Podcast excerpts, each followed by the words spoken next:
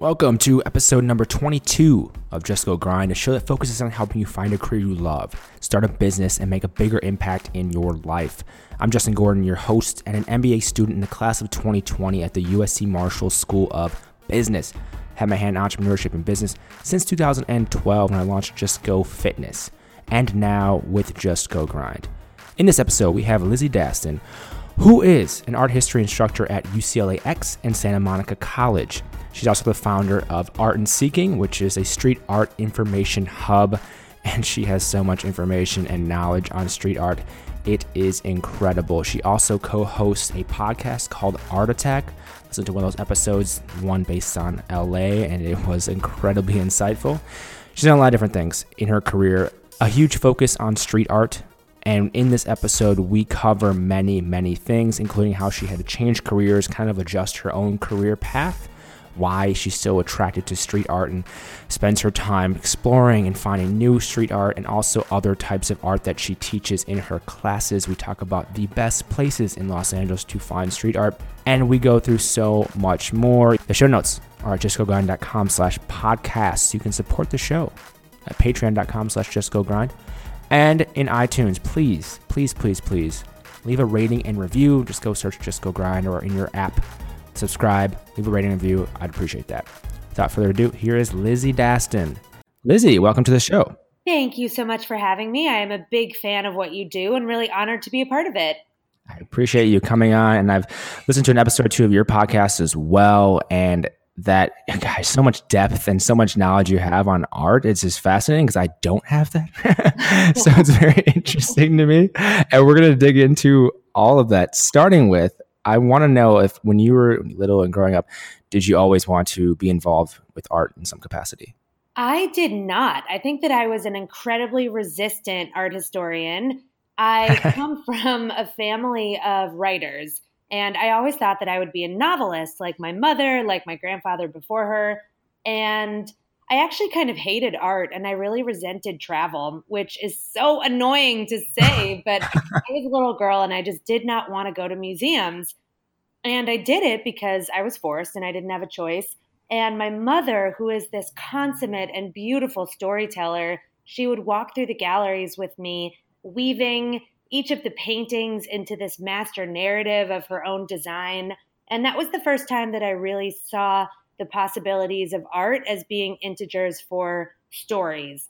And yes. that is really what got me interested in my path and also my developed love of travel because I really believe that you can learn so much about a culture through understanding their art and being open to whatever design and whatever intention may ensue. So I guess yeah, that dual interest, my love of travel and my love of stories. So, I mean, growing up, when you were younger, did your mom, like, how often did you go to these different art places, like museums or anything? Like, how often was that when you were younger? Big trips, I guess we would go on once a year, but I'm from Los Angeles and there are a ton of really incredible museums here. And whenever my mom could, she would take me to LACMA and the Getty and the Norton Simon. So I would say it was it was pretty often. And my school field trip program was very developed in the arts. And unfortunately I don't think that that is the case nowadays because funding art programs are really the first to get the axe. But I used to go to all of the LA museums with my little field trip bus. And the only thing I remember loving and looking so forward to was the McDonald's at the end. But what you remember as a kid, but something else obviously made its imprint, and and that's the imprint that I've been following in my recent years. Yeah, and talk about like recent years. So you are teaching at a couple different places. Like, tell me what you're currently involved in. And there's a lot, couple different things. Yeah, definitely. So it's kind of like an art historical constellation. and I have been teaching at the college level for the last 13 years I started right out of grad school. And I started in New York at a, a, a, university called Mercy College and then the School of Visual Arts. And in LA, once I got moved back here, I started teaching at the American Jewish University and now am at UCLA Extension and Santa Monica College. So I've been doing that, but I had a terrible and tumultuous experience with my doctoral program, and I ended up dropping out when I was ABD. So that means all but dissertation. And I was so far along that I can't transfer those credits to another school. But oh man. I can't go back necessarily because I had a really really toxic and pretty transformatively awful experience. So it puts me in a weird spot now because I can adjunct as long as a school wants to have me, but I can't develop my relationship with any school in a way that a tenure track professor would be able to. So that weirdness, that kind of liminality of where I was professionally, it encouraged me to come up with something else, another star in the constellation, because right. my life couldn't really be sustained with teaching alone. And then I thought, well, what do I love about teaching? I love the communication. I love the exchange of ideas that I get to have with my students. And I love demystifying art because we still have this belief that art is super precious, it's really highbrow, and it's only available to a certain echelon of people who have access to education. Right. And I don't believe that's true. And that's what got me interested in street art and graffiti because that stuff is egalitarian. It's everywhere, it's free. Anybody can experience it, everybody can form some kind of of relationship with it. And I found that incredibly vivacious of a concept. So I ended up starting by interviewing artists and trying to create some kind of digital archive, something permanent out of something that is by nature ephemeral. And then that translated to a podcast uh, that you mentioned. It's called Art Attack with a very famous and pretty profound contemporary artist, Justin Bua. And so I do that now. And also I'm writing a book. That is incredible. so many different things stem from that. I, I, have to go back though. So that obviously you had a, you had a bad experience, and so you dropped out. You dropped out of there essentially. Like, what was the process for deciding your next steps? Because I know people like always have different struggles with careers, or they're not happy somewhere. It may not be the same experience, obviously, you had, but like, what what did you do to even take that next step in your career? That's such a good question, and it was really, professionally speaking, the most terrifying time of my life because my dilemma was that all I've ever wanted to do was be a teacher and I can't progress in that space without this degree. But I knew that leaving was the only option that I had for my mental health. And right. so, how do you navigate that? And how do you buy groceries? And it was so that's why it was really chaotic and and a huge crossroads that I faced. And how did I get past that? I asked myself very simple micro questions about how I wanted my days to look. So, for instance, what time do I wake up? What kind of outfit do I have to wear? In my dream scenario, how long is my commute to work? Is every day the same? Or is every day diverse and exciting and dynamic? And after I asked myself those questions, I then asked, what do I really love doing? And I figured out I love traveling, I love communicating about art, I love walking around, and a couple other things. And then I created this job in my mind. And unfortunately, that job didn't exist. And so I had to build it. But I was only able to figure out what to build by asking these smaller questions, kind of like a scaffolding for my dream. Yeah. Did, did someone tell you what to do, or did you read a book that mentioned, you know, the questions to ask or the things to think about, or did you kind of just intuitively like, all right, well, here we are. What what, what should I do now? Like, what was that process? it was a little bit intuition and then okay. a little bit a super LA thing that I'm going to say, but I had a life coach. Perfect. And it was really helpful because I was so in my snow globe of despair after this grad school experience that I couldn't see a viable way out. And I needed somebody who wasn't in my head, who had a little bit of perspective to see my life and help me disentangle what I needed. And it's it's kind of like I love this metaphor. I read it somewhere that when you are on the ground in the world in a terrible storm, all you can do is feel the freezing rain, feel the wind, be terrified by the storm. But an airplane that's in that exact same spot, just up in the clouds, has no idea that there's weather. And that that concept really helped me because I was so stifled by my own zoomed in condition that I couldn't even see anything beyond it. Yeah, and it seems like even having whether it's a life coach or a friend or family member, just having some type of perspective different than yours can be so helpful. Exactly. And I got the tools from my life coach. And then with those tools, I was able to tailor them to me and what I want to do and what my dream job is. Did did you have someone suggest the coach or like how did you search them out? Because if someone is looking for that type of thing or looking for some help, maybe even in their whether it's career journey or something else, how did you go about finding one? I'm curious. I really believe, and this again is very LA. We're getting into my favorite. Oh, we're going deep in LA. oh yeah, we're we're going there. I believe in the energy of the universe, however that's manifested. I I have no idea, but I believe that there's something. And at first, I think you get a whisper, and then if you don't pay attention to that, you get a normal person voice, and then if you don't pay attention to that, you get screamed at. And I was basically screamed at in the face. And that's how I knew that I needed to make a shift in my life. And randomly, I saw that this girl who went to college with me was coming into town. And I don't really have a friendship with her. We're friendly, but it's not like I see her every time she's here. And for whatever reason, we got in touch that time. And she had suggested that I get in touch with a life coach. And I was listening to her speak about it, and I thought, I am obviously not going to do this. This is so not happening. but I don't want to be rude to my friend. So I'll entertain this phone conversation. And I did. And at the end of the conversation, I was sold and I already signed up. And it was the most pivotal moment that I've had so far professionally.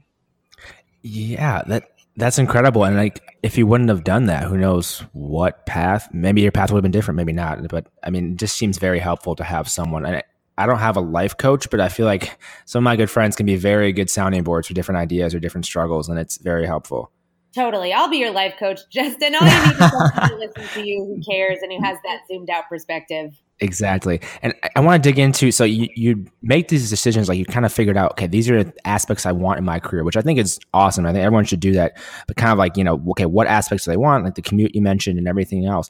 And you didn't have this, that job didn't exist take me through what happened next and trying to figure figuring out what that next path was.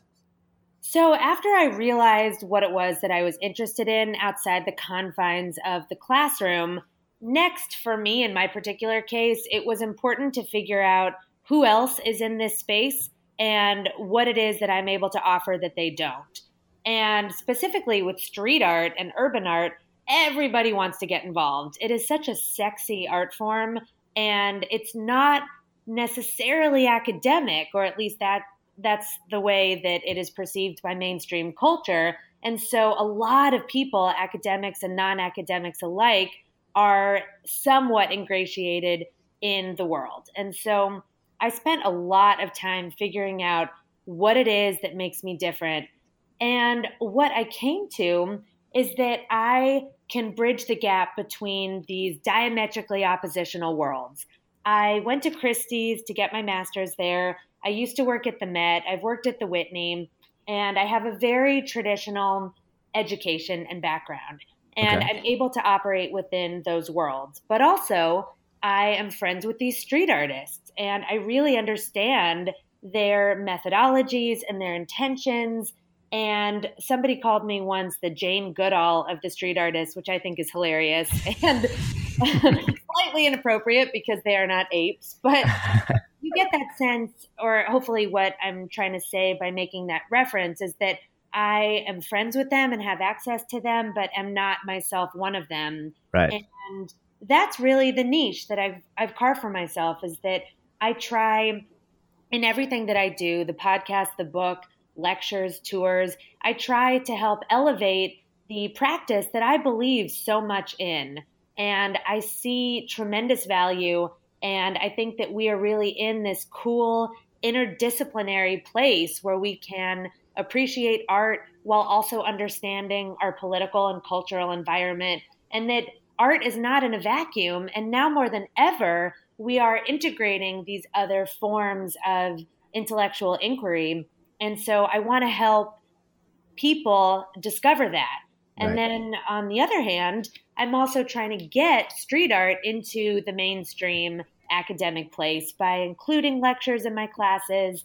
I teach an extension course at UCLA all on street art. And so that that was really my next step is figuring out what I can offer that other people haven't quite done. Right. Something unique that's not really talked about, kind of a niche in the market almost. That's just it should it should be should be out there, but it's not for whatever reason reasons you mentioned. And with that, I know you met you started like you said you did different tours around the city and everything. How did you decide to start doing that? you're uh, you have these skills, you know art in Los Angeles, and you're like, oh, I'm just gonna start doing like tours around the city. It's something different. Like, what happened with that? Well, so you actually reminded me of a step. I totally missed it by accident. I just went right over that. So initially, before I really articulated the areas of art that I feel happy to work within, meaning a podcast or a writing context or in a classroom, I thought that I would be an elevated tour guide. Okay. And I realized that I hate giving tours. I hate it so much. Such bad experiences I felt like a dancing monkey. And I made the huge mistake of putting my tours on Groupon. And let me tell you, that was the worst ever. Never, ever do Groupon. Why? And, oh, it was terrible because people, and I'm one of these people, people who buy on Groupon, the whole thing is predicated around what kind of deal you can get. And I see my tours as an extension of my classroom. And so the dynamic is a little bit more reciprocal. It isn't a service. Well, I see it as a service that's shared and that it is something, but it's something special and intellectual. And it isn't like going in for a pedicure where you go in, you have an expectation, you just sit passively and then you leave. And perhaps it was just my attitude that was off because I wasn't expecting the types of clients that I got and it, was just it was tough and i think it's because i really see art as an exchange of ideas. And when i talk about it i want it to be in the right kind of environment. And for me giving a tour to people who are just in town for the weekend or whatever it may be that just wasn't the right fit for me. There are tons of people who do that so much better than i do. And so i didn't think that that was how i could be best served so you started it, you did that, but then you you figured out pretty quickly that wasn't quite the the path for you, basically. Exactly. And I still will give tours, but it isn't something that I advertise. It's more just word of mouth. Yeah, and another part of what you've you've done through I think through your website or YouTube, you've done different videos on different art pieces as well. How do you decide which ones you just like? Oh, I'm going to make a video for this. Even even I guess even starting that, like you know, you obviously know art around the area, but what makes you make a video about it and want to share and like want to do that as well? It's really my love of teaching and my passion for that style of communication. Right. I wanted to take that from outside of this rarefied, very isolating space and turn it into something for a broader audience. And the other thing, kind of like street art itself, is that lectures are often ephemeral. And I would love, if possible, to record not only the artist speaking about their work, because I think that that is an invaluable record for people in this generation and in the ones following, but I'd also like to record the critical analysis that that work can generate. And so I think it's important to to um, to put these lectures in some kind of video or auditory world. Right. Just so many more people can consume it, can see it, can learn from it, and then it's not just stops at that one thing, that one exactly. event, which is like even yeah, same with the podcast as well. It it, it kind of blows my mind. Even at uh, even at school here at USC, some of the things could definitely be shown to more people or used in like a different way like even some different events could be filmed and you know shown to prospective students or people who are interested in topics and gain more interest in the university or whatever. Like it just seems like there's more that could be done i guess in many ways using media uh, to kind of help that. And and with that with with street art and everything else like how do you think art in general how is like modern technology and social media and everything changing how that's consumed or how people find out about it don't know if you've noticed over time. I have a, little bit. I think that Instagram and any kind of social media platform, it well, I have a complicated relationship with digital media because I think on the one hand, it is an incredible resource and a tool. But on the other hand, I think it's kind of counterintuitive to the original intention of street art and graffiti. And what I mean by that is that let's say there's a graffiti tag that's in your neighborhood in Los Feliz, and you snap a picture, you put it on your Instagram. Now everybody can see it. People in Brazil, people all around the world. But to me, something that makes street art really dynamic and just different from other art is that it almost requires you to explore it by happenstance. Yeah. And if you see something on Instagram, then you lose that ability to just round a corner and find it yourself. And I think in that way, street art and graffiti is more more personally accessible to people because it isn't in a hall for everybody to look at anytime you want to go to the Louvre or go to LACMA. And that's why I think that this archive of Instagram is incredible because it awards access, but also it just kind of diminishes that relationship that that people could otherwise have on their own. Right. To that point then, if someone let's just say Los Angeles for instance, like they want to they want to check out some street art, they want to see it. What's the best way to even go about that then? I think that going to the downtown arts district is the most effective point of, of entry into the world because okay. it's such a congested area. There are tons of murals and tags and wheat paste and stencils, and it's the whole the whole um, tool belt of street art methodologies. You'll find all of that downtown in LA and probably in most cities. I think the fringe neighborhoods are the ones where you're probably going to find the most amount of art. So, with LA in mind, that would be downtown, Los Feliz, Silver Lake, and then on the west side, Venice, parts of Santa Monica, and those would be the the neighborhoods that I would start with. But my favorite street to walk down is Abbot Kinney, and I think that Abbot Kinney has has really beautiful art and also trenchant with regards to its message. But if you want that typical street art experience, go to the Arts District. Okay, but if you the typical would be the Arts District. Okay, that's that's a spot. And you mentioned Venice and parts of Santa Monica. Are there are there even other ones that are maybe even more or less known that maybe don't have as many like, art pieces? I guess you could call it. Well, this my answer to this question kind of relates to the definition of what what it takes to be considered street art. Okay. And I see public art as within that conversation because if you just look at the the root street and art than it is art that's on the street. public sculpture. What? I know.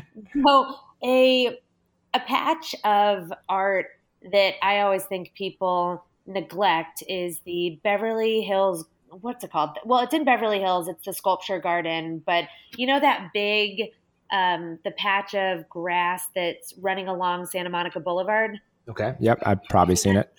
Okay. Well, there are a ton of museum quality pieces along that route. There's a sculpture by Abakanowicz and something by David Smith, and my favorite, there are these tulips by Yayoi Kusama.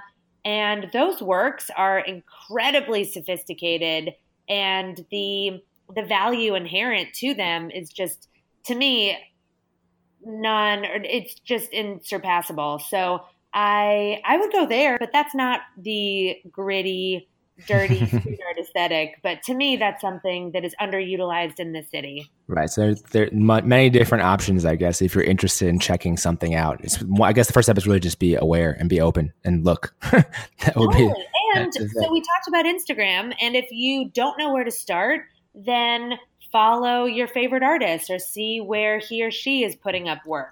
So I think that it can be this invaluable record. It's an archive because the work, who knows what the shelf life is going to be. And many pieces, especially if they're self sanctioned, they won't last but a few hours. And so Instagram provides a means for people to see what other otherwise they might not be able to. But right. in so doing, it kind of takes away that special experience of finding something on your own. And my my uh, use of Instagram is interesting because whenever I see a work, it always looks so much bigger than it does in real life. And so I think there's a weird dynamic of scale that is a particular issue for street art. So I'm always like, oh, it's so small. what does that even mean? Something small can still be incredibly powerful. But right. I notice my own the my own particular way of consuming these images. They are often filled with disappointment. uh, that's too bad. Then you're looking around. Yeah, I guess if you see it on your phone and you think it's like a whole wall, and you realize it's like two feet by two feet or like even a foot, like a small, like little, little thing. it's like, oh God, that changed everything. Yeah, I don't know why. I don't know why though. It doesn't make sense. I know it doesn't. It doesn't me either, but we have so many fancy ways of documenting things with, what are those things called? With drones. And yeah. it's just so wild and it's so sexy. And then you take that perfect image and you filter it and then you see it in real life and there's trash on the ground and someone peed on it and it just is right the real life version is is much different yeah, it is. And, and to that point, like as you've gotten to, I guess, know more street artists, um, I you've met, uh, I imagine, a fair amount. I could be wrong though. Is that I have, uh, yes. yeah. Like, I, am wondering. Oh, I'm just gonna say, I, I'm wondering, like, they're not getting paid to do street art, so what what are they doing? How do they how do they continue to to move on and create new art and support themselves? Like, I don't even know. I'm just really curious. That that just came to mind. Yeah, that's a great question. How do street artists monetize? Yeah. And that's something that they ask me all the time. and I have no idea.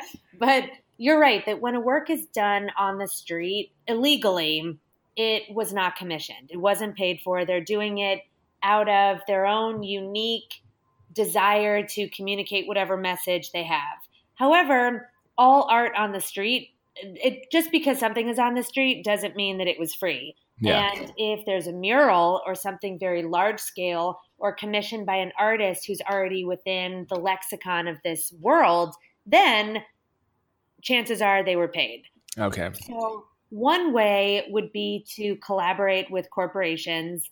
And this corporation could be a big one like American Express.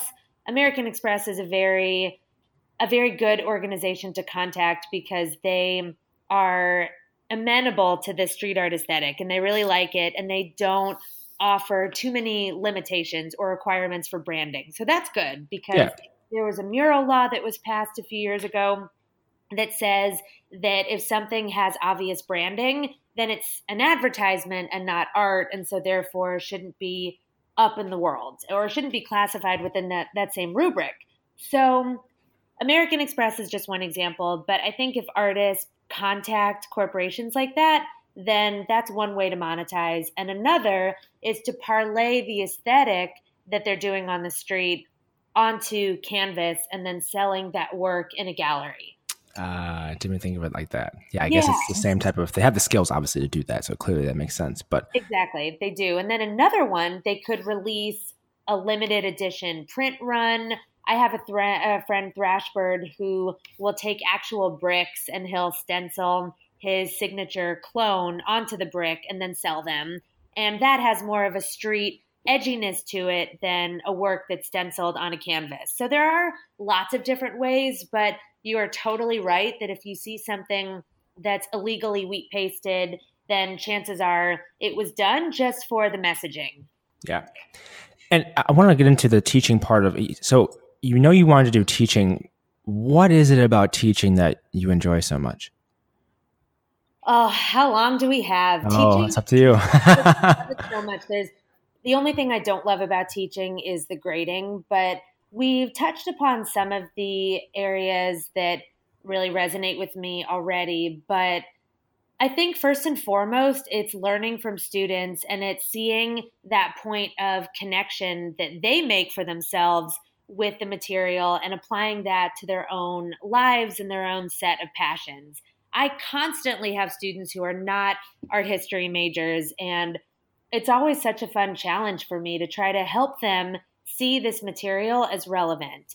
And we do have this misconception that the humanities are not particularly useful, but I think the basic way of breaking down art, which would be incorporating visual analysis seeing something and using whatever is in front of you to reveal something larger about the world.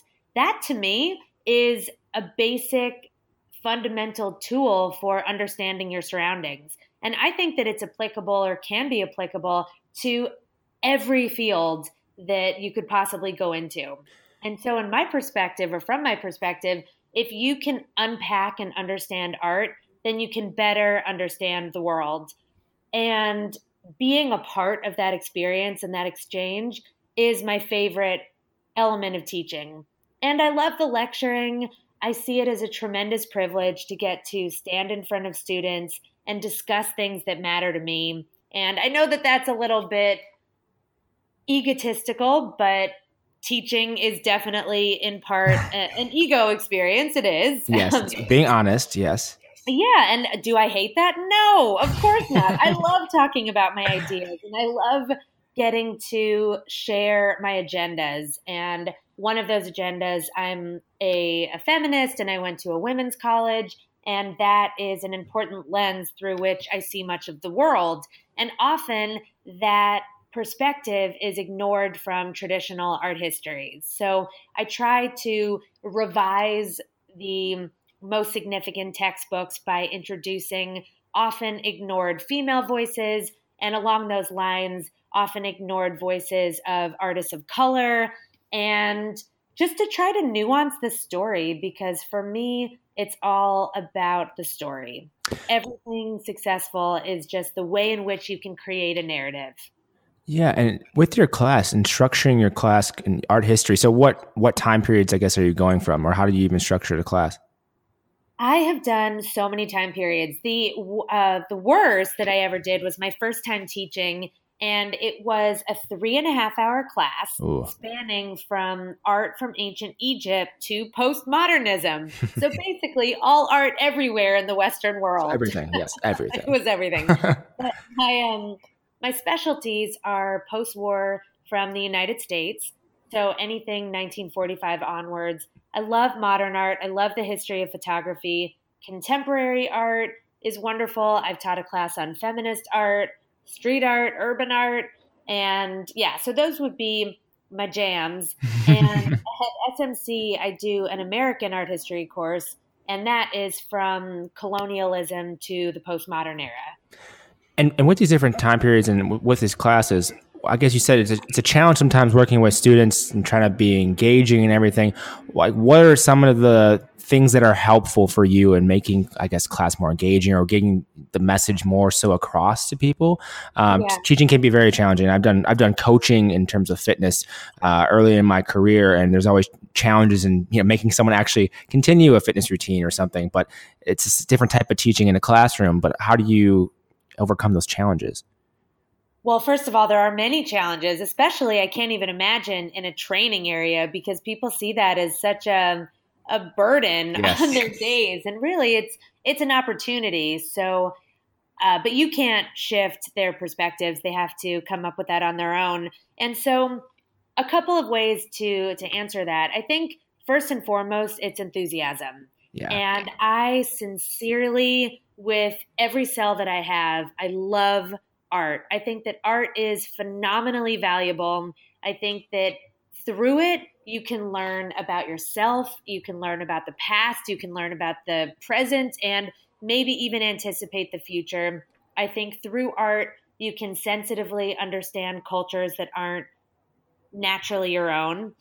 And I think through art, we can really find human points of connection. So to me, there is nothing that an understanding or an appreciation of art can't accomplish. And I think that enthusiasm, hopefully, it reads in my lectures. And people are naturally just going to be more interested in something when they see somebody delivering that content with sincerity. Right. So I hope that that's what it is. But there are some challenges. So, an example of that would be in my American art history class, we have to start from colonialism. You can't work backwards from the fun stuff.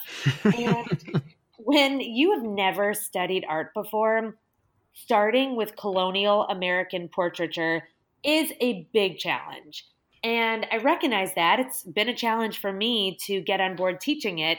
And the way that I try to make it relevant is by comparing it to graffiti. And that may seem like a stretch, and perhaps it is.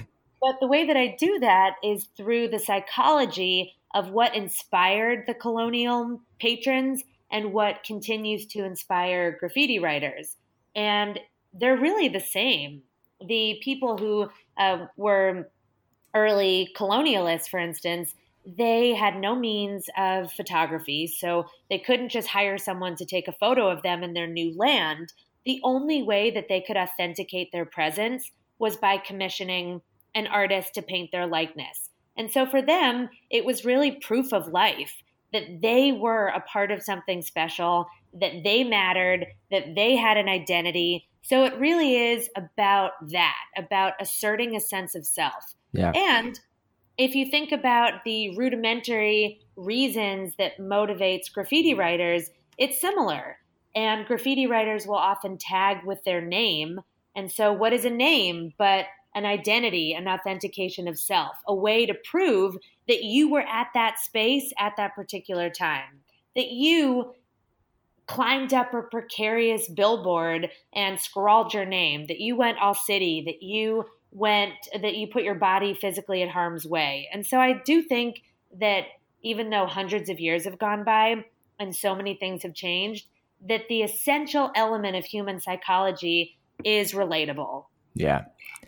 And, to that point, how are you sharing? So on the podcast that you co-host, like how do you decide what what you're chatting about there, and what what stories you want to share, and what things about art you you want to talk about? Often I railroad my co host into discussing people and themes that interest me. well done. Thank you. but we will just talk about it the morning that we meet. Today, he really wanted to discuss Keith Haring, and I wanted to talk about Yayoi Kusama.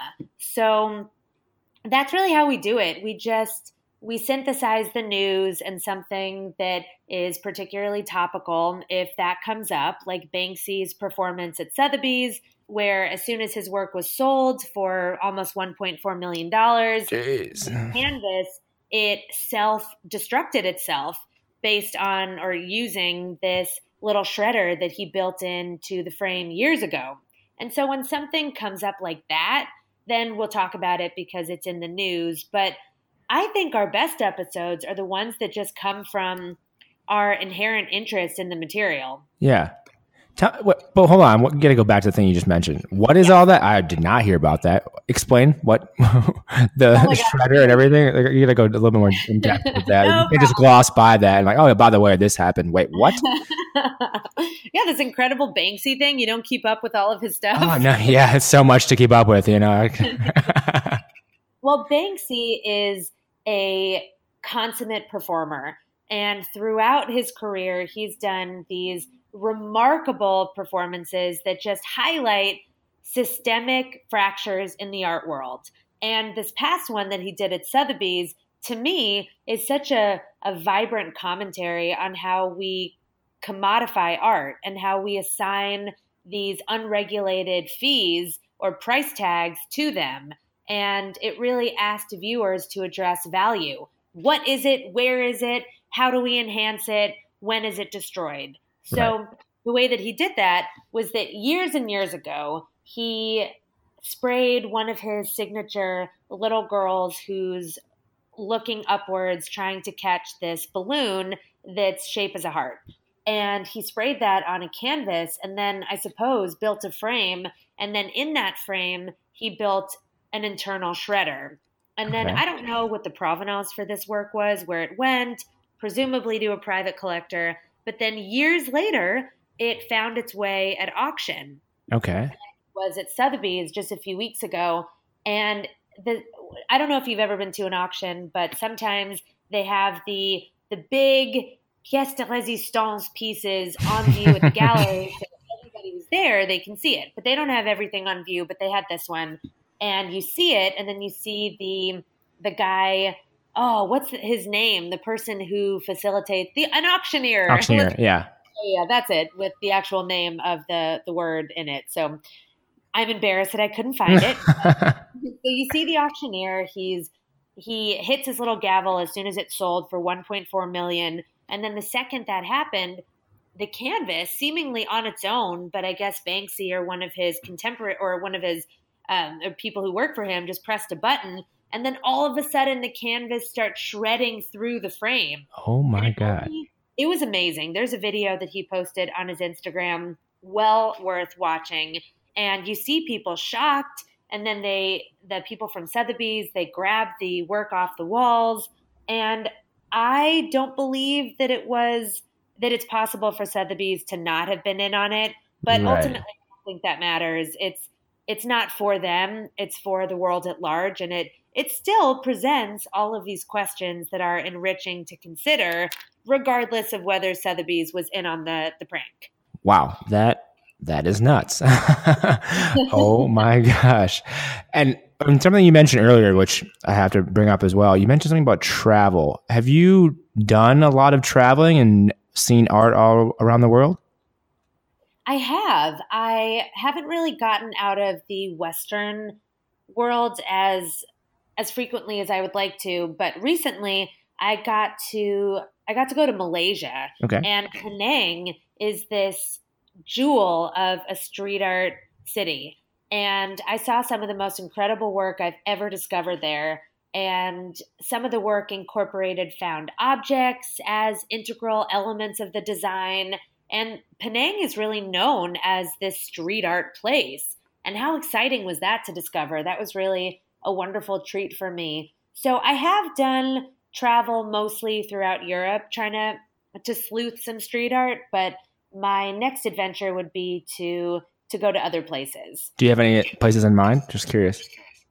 I'm dying to go to Rio and uh, Sao Paulo. Those those are places that really have wonderful and historical street art identities.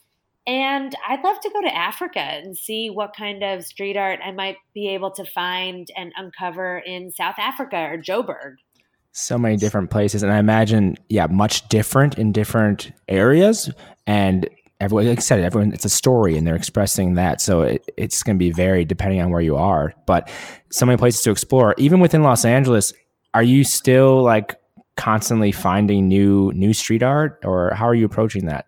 Every single day. Yes. There is no routine shelf life for any work. Something can be extant for five years. Some things could be five minutes. And whenever I walk to one of my haunts, my tried and true street art places, I'm always rediscovering things or mourning things that have been buffed or whitewashed.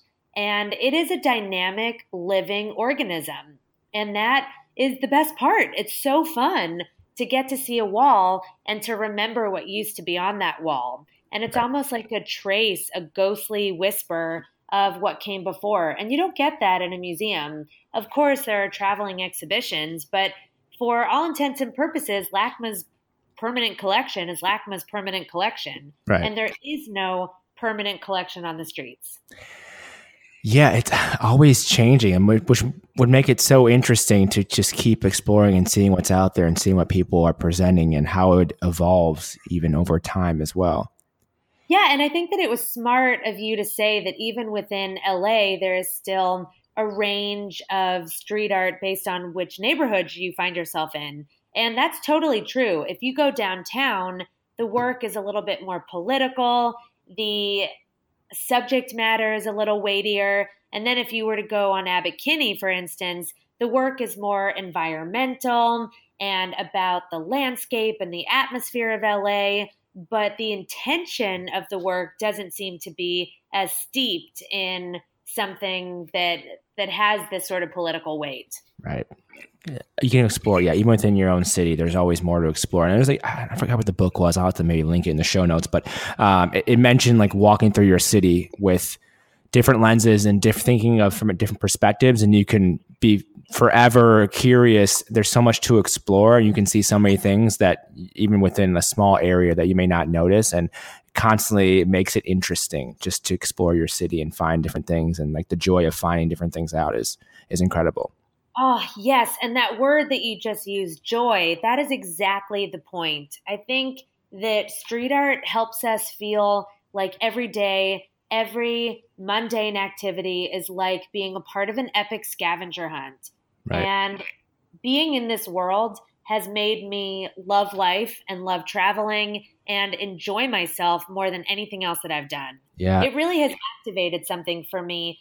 And the best feedback that I could ever get from someone who's been on a tour or a friend of mine who's forced to listen to me talk about this all the time is when they say, I've passed this wall or this patch of concrete 5,000 times and never seen this work. And now I can't I can't help but see it everywhere. oh, yeah, re- rediscovering things every day. Yeah, exactly. You are turning on your eyes in a new way and you're seeing the creative possibilities of the world. Love it. What, uh, in terms of as we kind of wrap up here, what, what else do you like? Anything else you want to leave people with in terms of art and like, street art and anything, anything at all?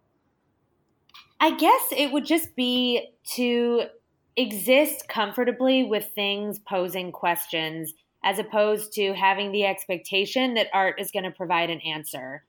And that would be my best takeaway or the hope that I would have for anybody who wants to be a consumer of art because I get it. Contemporary stuff can be difficult to digest, especially if you're doing it on your own outside of it of any kind of academic environment. And I would just hope that people could remain open. And if you see something that you hate, ask yourself, why do I hate this? what about this work is making me feel uncomfortable? Because the most important and the most impactful, trenchant contemporary art is really like a Rorschach test. And it is more of a mirror than anything else. And whenever I come across art that I don't like, I ask myself those same questions. Why don't I like it? Yeah. What is this triggering for me? And you don't have to like it by the end of those questions, but just understand yourself and how you operate in the world and how there can be some kind of cool vibration when you encounter art that requires you to pause. Right. Where can people go to learn more about the things you're doing with the podcast and everything, or any specific, specific episodes uh, of the podcast you suggest, or learning about art in general? Where should people go? Ah, that's wonderful. Podcasters Unite. I appreciate that. of course. The show is called Art Attack with Lizzie Daston and Justin Bua. And it's on iTunes and Stitcher and all of the usual suspects for podcasts. I think my favorite episodes, oh man, any of the historical ones and anything about photography. So we did one on Garry Winogrand. I really like that. Oh, I love one. It's called That's So LA. And that's about LA as an epicenter for the contemporary street art world. I think that one is really is really good. But anything, I would just encourage people to go through the titles and see what jumps out at you, what seems cool and what seems interesting, what you want to learn more about, what you think you already know, and just pick based based on your own reaction to the titles. Oh, we did one that was fun. Uh, speaking of titles, it's called the Legendary Ninja Turtles. that one was about the High Renaissance Masters. So I I enjoyed that because I thought the title was fun. And we also have a website, artattackpodcast.com. And I have a website that I update with artist interviews, and that is artandseeking.com. And I don't know, email me. and that's the best way to contact someone. awesome. What's your email address? Oh, um, how dare you ask? No, uh, my email you is. told them to do it. I know. it's Lizzie, L I Z Y, at artandseeking.com. Awesome.